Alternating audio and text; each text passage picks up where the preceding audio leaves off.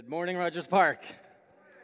Good morning. My name is Phil Adams. If we haven't met, I have the privilege of uh, serving as one of the pastors here in West Rogers Park. And this morning, I'll be bringing God's word to you all. It is good uh, to be with you. One of the most thought provoking things that Jesus said has got to be in Matthew chapter 18, verse 3, when he says this Unless you turn and become like children, you will never enter the kingdom of God. Unless you turn and become like children, you will never enter the kingdom of God. This has been a verse that has been going around my head in preparing this week, and I've been watching my children. What is it about them? What do they have that I have lost that I still need? What is it about children that we have lost that they still have that we still need? In uh, C.S. Lewis's book, The Lion, the Witch, and the Wardrobe, if you've read the book or seen the movie, you'll know that early on in that story, the children, they are running around this big old house and they're playing hide and seek. And the littlest one, Lucy, she hides in this big wardrobe and she, she edges into the wardrobe, and instead of hitting the back of the wardrobe, she hits a tree, and then she pushes on to find snow falling to cover a world hidden in a wardrobe. She goes and she has tea with a faun, which I think is half goat, half human. And when she's finished chatting and having some tea with the faun, she heads back through the snow, back through the wardrobe to tell her brothers and her sisters, You won't believe it. Come and see, come and see. And with her siblings, Lucy, she climbs back into the wardrobe, and they are skeptically expecting only the possible. They edge in, and bang, they hit the back of the wardrobe. No snow, no trees, no magic. And so Lucy's siblings, they laugh at her for making stuff up. And she's left wondering, where did the magic go? It was here and now it's gone. All through the Bible, what we find are people living their lives, making a living, getting married, playing games. When they stumble upon a wardrobe and entering into that wardrobe, they hear the voice of God and they get a glimpse of reality, a reality deeper than they have ever known. And then, before long, in frustration, they're hitting the back of the wardrobe God, where did you go? And it is that moment after God has spoken, when our circumstances become as impossible as trying to pass through a wooden wardrobe, that is the time for faith. With her siblings laughing and the wardrobe not working, Lucy is called to faith. To believe that the impossible is still possible. Sometimes we can think of the Bible as this magical land with the walls of Jericho falling and voices booming from the sky. And if only we could have lived then, faith would come so easy. And yet, even in the Bible, believing God is never presumed. In the Bible, believing that God exists is presumed. But people believing that God will do what he says he will do is never presumed. Faith is always extraordinary, faith is always celebrated. The greatest suspense throughout the Bible on every page is after God speaks in the silence. Will he be believed? Will the King of the universe be trusted? Will we have faith? And yet, when we do, when one of us does, heaven cranks up the volume and parties like it's 1969. if you have a Bible with you, please turn to Romans chapter 4. We're in our series going through the book of Romans, and we're in Romans chapter 4. Open your Bible, please, to Romans chapter 4. We're going to read from verse 13 to 25. If you've got one of the house Bibles that you've grabbed on the way in, you can get there by going to page 548. And if you would like that Bible or don't have a Bible, please take that Bible with you. So let's read Romans chapter 4, verses 13 to 25. For the promise to Abraham and his offspring that he would be heir of the world did not come through the law, but through the righteousness of faith. For if it is the adherents of the law who are to be the heirs, faith is null and the promise is void. For the law brings wrath, but where there is no law, there is no transgression. That is why it depends on faith, in order that the promise may rest on grace and be guaranteed to all his offspring not only to the adherents of the law, but also to the one who shares the faith of Abraham, who is the father of us all. As it is written, I have made you the father of many nations, in the presence of the God of whom he believed, who gives life to the dead and calls into existence things that do not exist. In hope, he believed against hope that he should become the father of many nations, as he had been told, So shall your offspring be.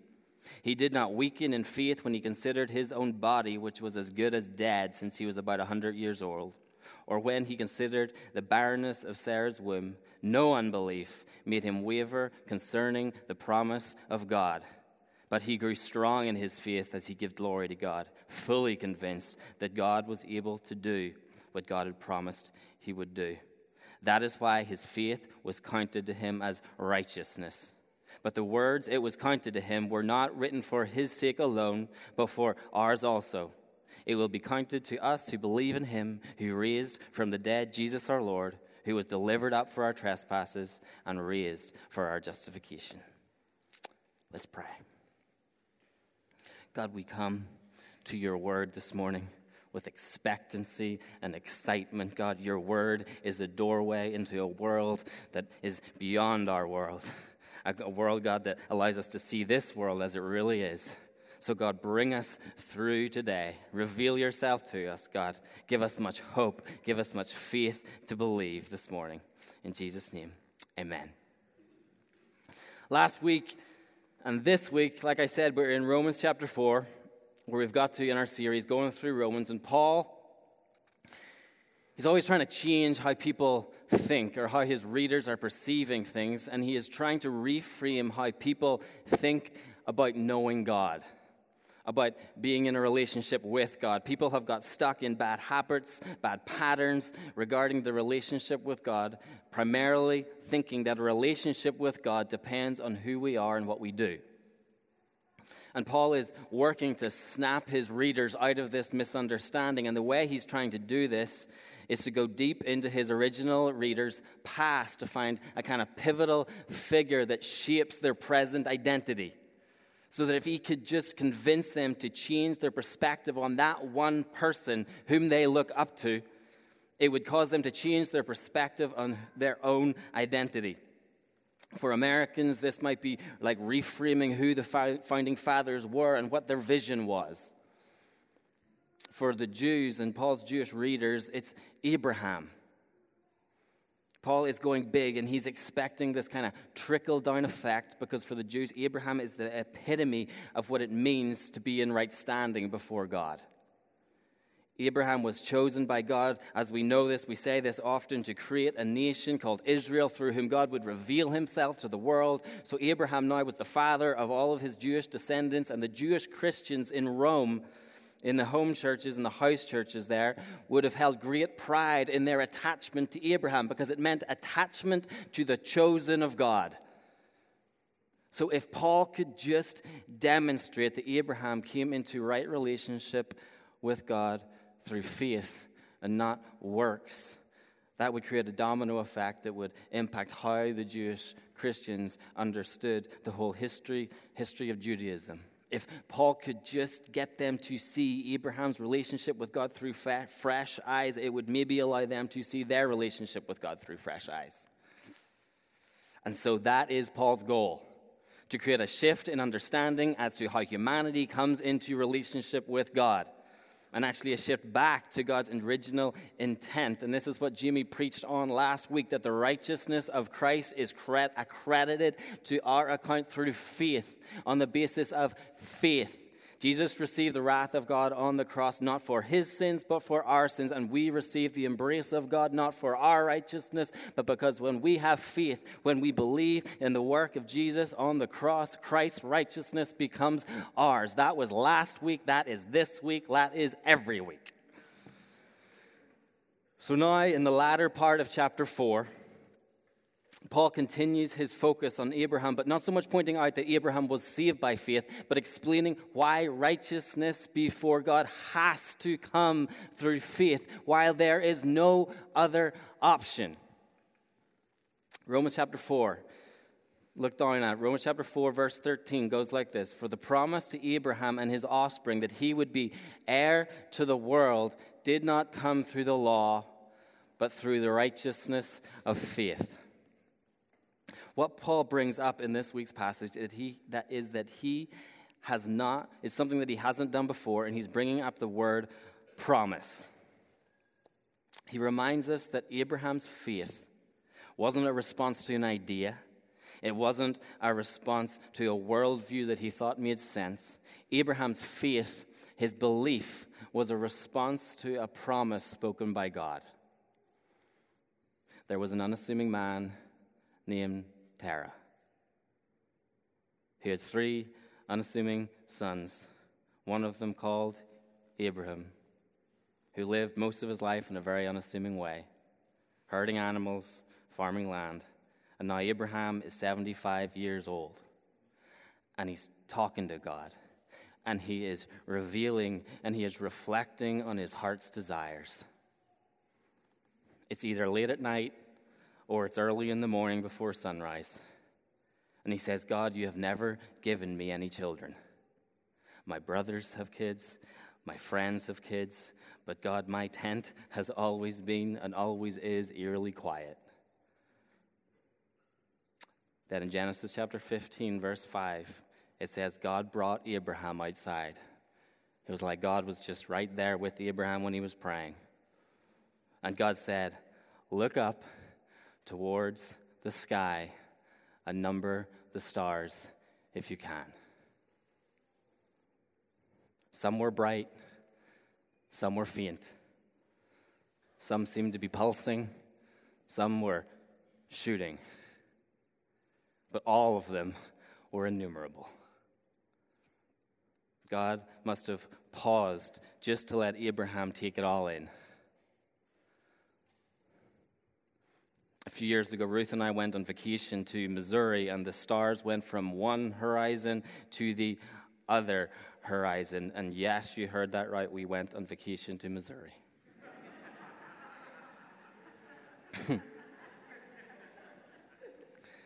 then God said,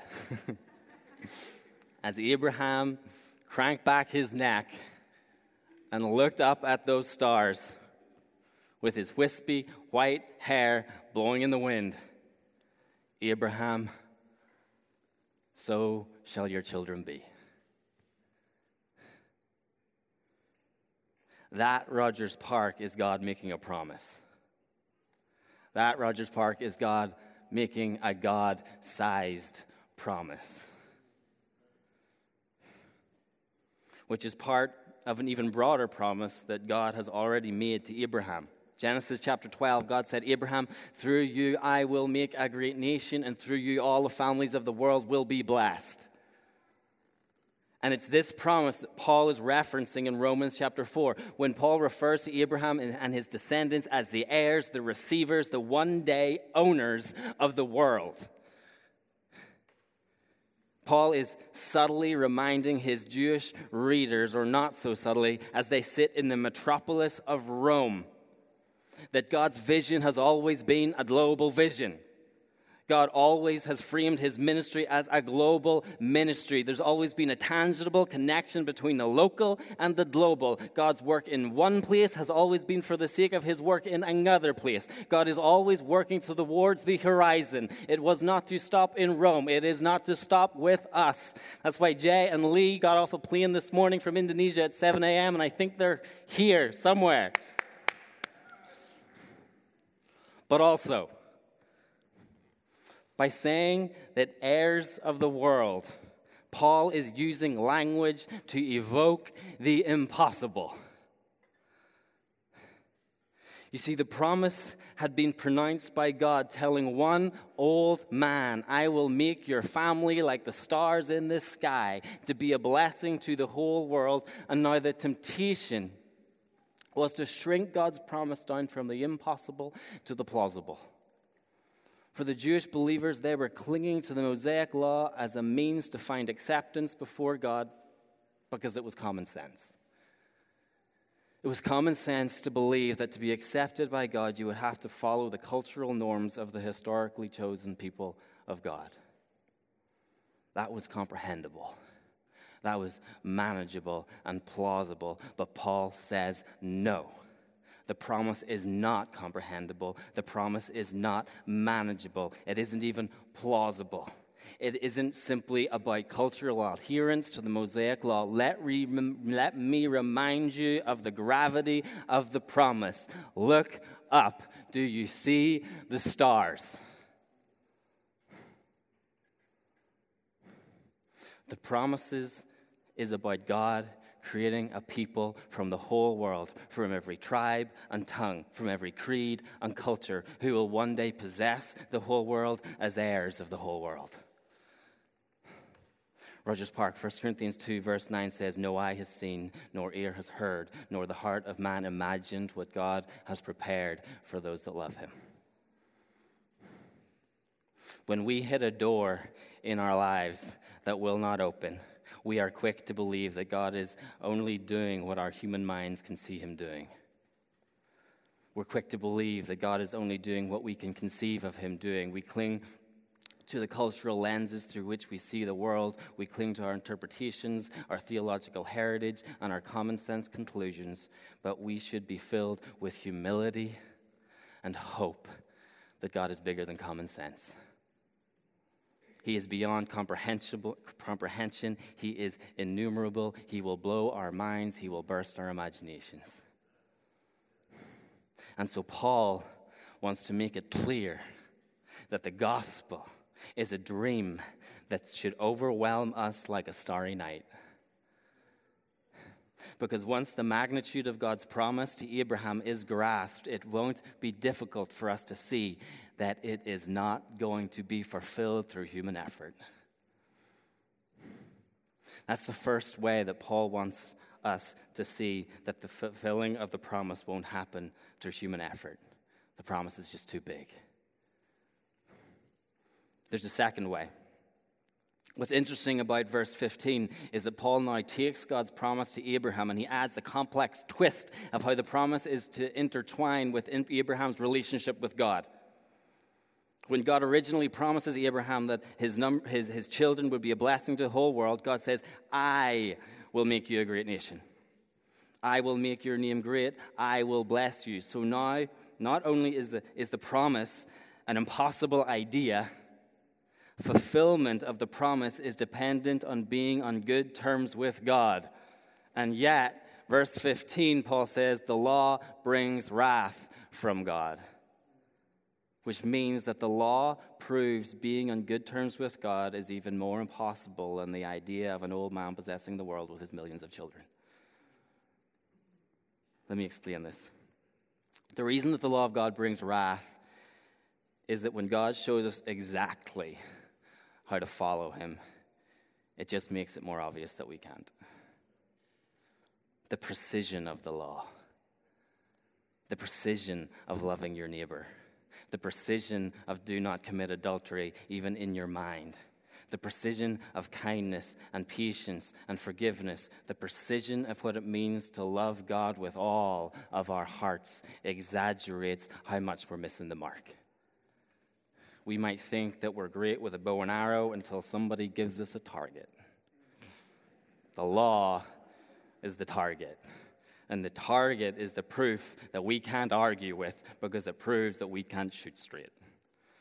And so, Paul is stirring his readers to see the impossibility of God's promise to Abraham, not only as an idea, but due to humanity's sin. And so Paul concludes that the only way the promise can be fulfilled is through something called faith.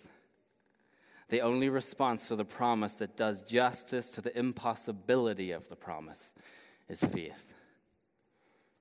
Last summer, Ruth and I and the kids, we went on another vacation. It doesn't happen that often. And we went, we were in Florida. We went to Disneyland. We spent an entire 12 hours in a magic kingdom. When we got there, we shuttled on this train that looked like something from a James Bond movie that literally takes you through hotel lobbies. I was setting the bar high. We had our bracelets on. We had the app downloaded to give live updates on the length of the queues we were ready for magic. And most of the day, I was like, meh. the rides were a little short, the queues a little long, the kingdom a little small. Cinderella was awesome. I thought meeting this princess was going to be like, you know, when they open the, you open the gate when you're meeting Santa Claus and you kind of run in, you put one kid there, one kid there, they get a toy, there's a picture, you're out. Cinderella literally floated towards me. I almost dropped a knee. They never leave character. This is what sold me, though the fireworks show. Wow. After a really long day of hunting down magic, we go outside thousands of us crammed shoulder to shoulder in front of the castle. Under the open sky, I had Nora in my arms. A nice French man that we met was holding Summer in his arms, which he, re- which he regretted 10 minutes in to the fireworks show. Ruth had little Jackson, she was fine. We stood mesmerized by the sparkling lights, the surround, sound Disney music, the best music fireworks shooting, shooting across the, the sky with every song promising life and joy and happiness and fulfillment and magic. And with our necks craned looking up, I was mesmerized as the conclusion started happening and this voice, booming voice, comes out, and I was locked in on every word. I was like, Teach me your ways. and it spoke. And so, our journey comes to an end. But yours continues on. Grab hold of your dreams and make them come true. For you are the key to unlocking your own magic. Now go. Let your dreams guide you. Reach out and find your happily ever after. And then the music builds and builds and builds, and a woman starts to sing the battles, the stories, the losses, and all the glories. And then a man starts to sing, We've been changed by the way we live every day. Just look up and reach the sky. And then they both start singing together, We all have the courage to fly. You can fly, you can fly, you can fly, you can fly. And then Tinkerbell literally jumps from the top of the castle. And I am like, shut up! As she flies over our heads. It's just beginning. Feel your heartbeat faster. Reach out and find your, reach out and find your, reach out and find your happily ever after. And the fireworks go nuts the fireworks show at Disneyland maybe is as powerful a night under the stars as Abraham's night was under the stars. maybe. The dreams desiring fulfillment, the awe, the impossibility, the hope, the booming voice the fireworks show at Disneyland is like the greatest sermon, the greatest explanation of faith. faith in yourself. When you're down, get back up. When you're scared, you have the courage. Focus, fight. You can do it. Be it. It's in you. Believe, trust. You've got this. You can fly. And there must be a reason that it is through the eyes of children that we are reminded to dream again for the impossible. There must be something in the fact that it's a magic kingdom created for children where we are reminded that it's okay to dream. And Disneyland ends every day perpetually in that moment of hope and expectancy.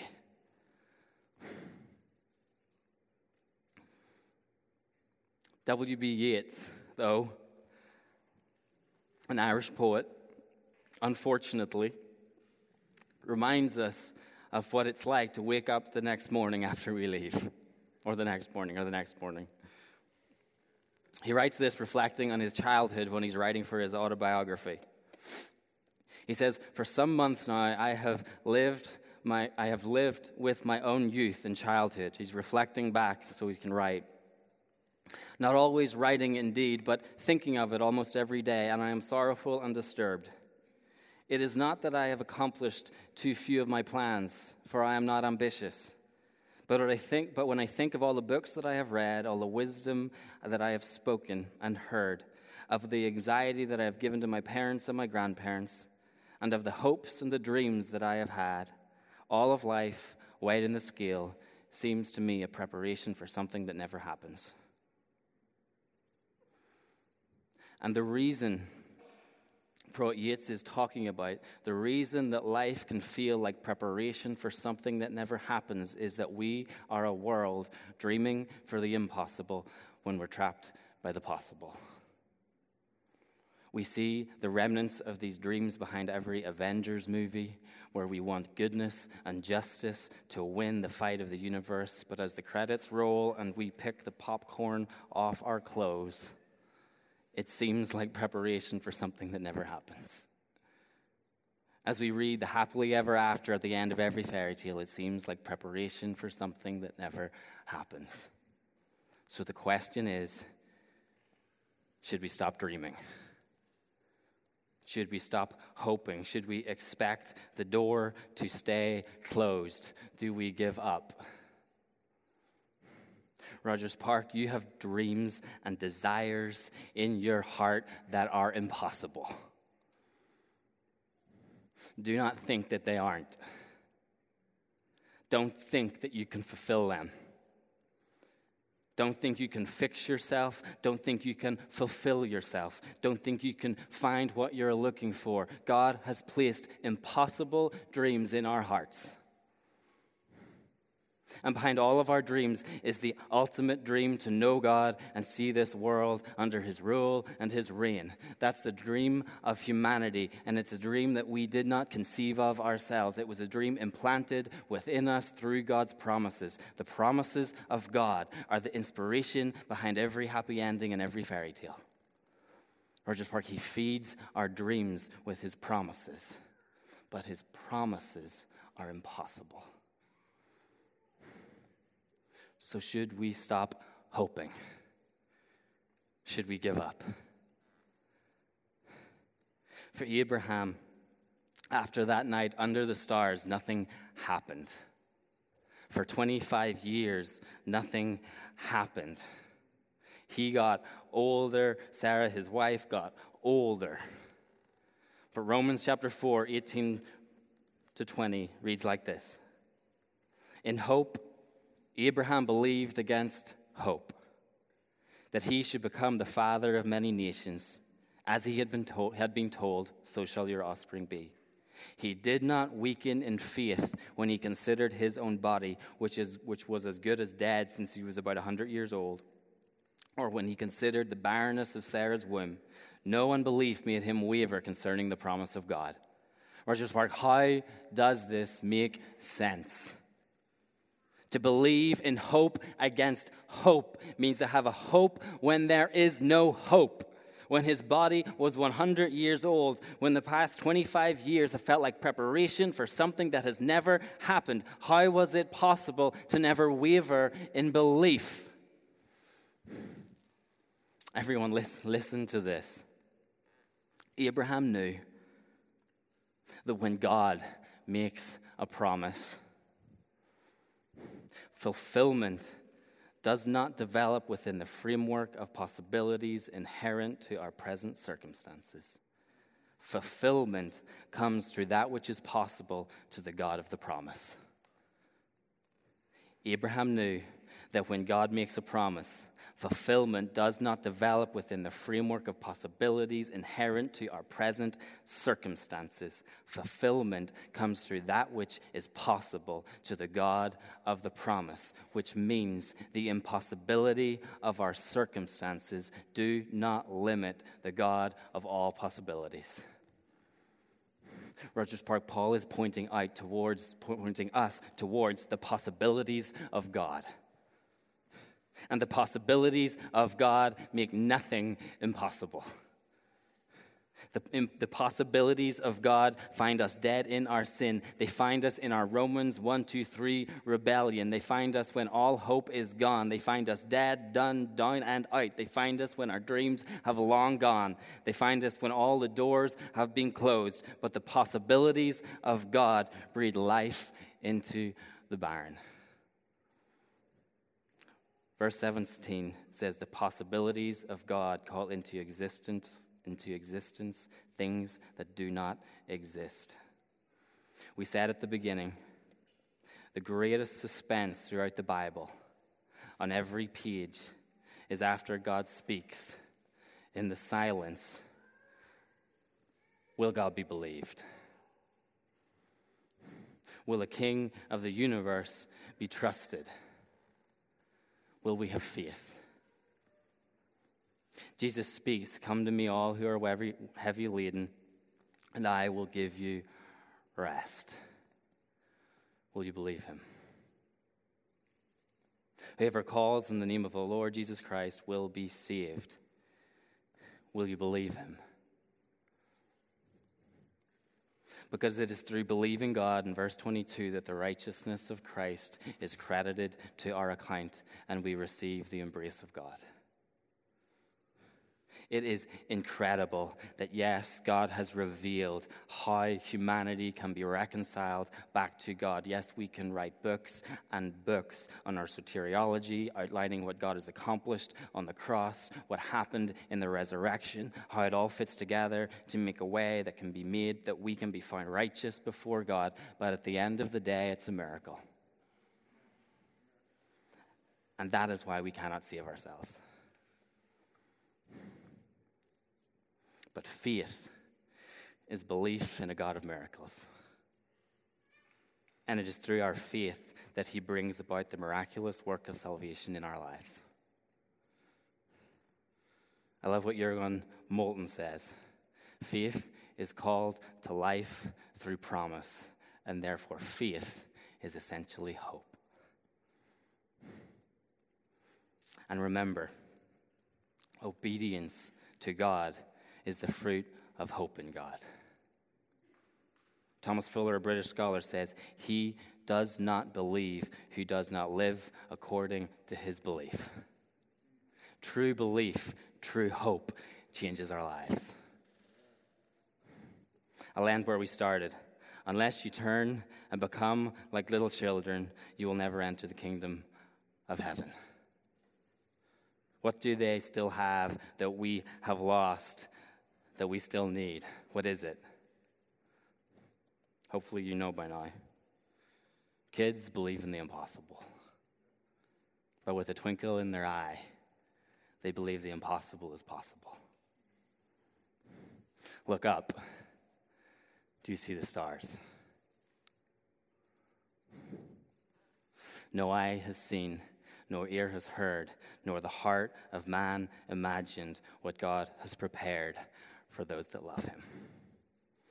Let's pray. God, we come before you, God, and we, we ponder your ways. We ponder the cross. We ponder our salvation and how it worked and the ins and outs of it, God. And yet, at the end of the day, we recognize that you're a God of the impossible. God, you find us when we were dead in our sin, in rebellion from you, and you transformed us, God. By the work of your hand, by the work of your power, you filled us with your spirit so that we might know you and love you and live for you, God. You're a God of miracles. You're a God of the impossible. You're a God who fulfills all of his promises based on the possibilities of your power. God, we surrender our lives to you. We thank you, God, for what you've done in our lives. In Jesus' name, amen. We're going to come now to a time of communion, a time where we can celebrate what God has done.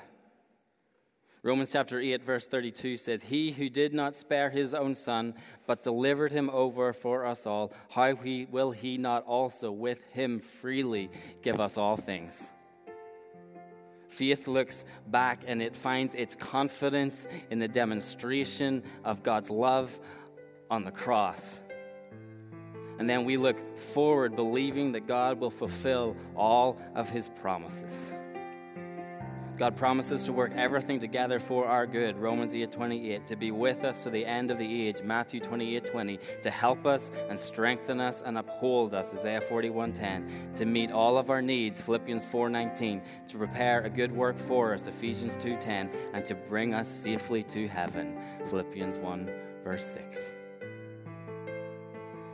Come now if you believe, if you are ready to believe exit out on your left, on this side, return through the aisle on your right. Take the bread, which symbolizes Christ's body given for us, dip it in the cup, which symbolizes Christ's blood shed for our sins. Let's pray.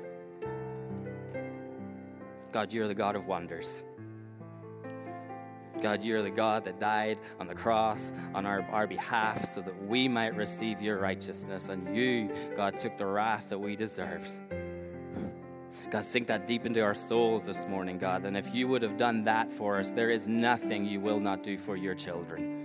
God, on the cross, you sealed every promise for us, God, and that you are a God that keeps his promises by your power, by your possibilities. So, God, we look forward in faith for how you're going to move in our lives and how one day, God, you will present us before you holy and blameless. Jesus' name.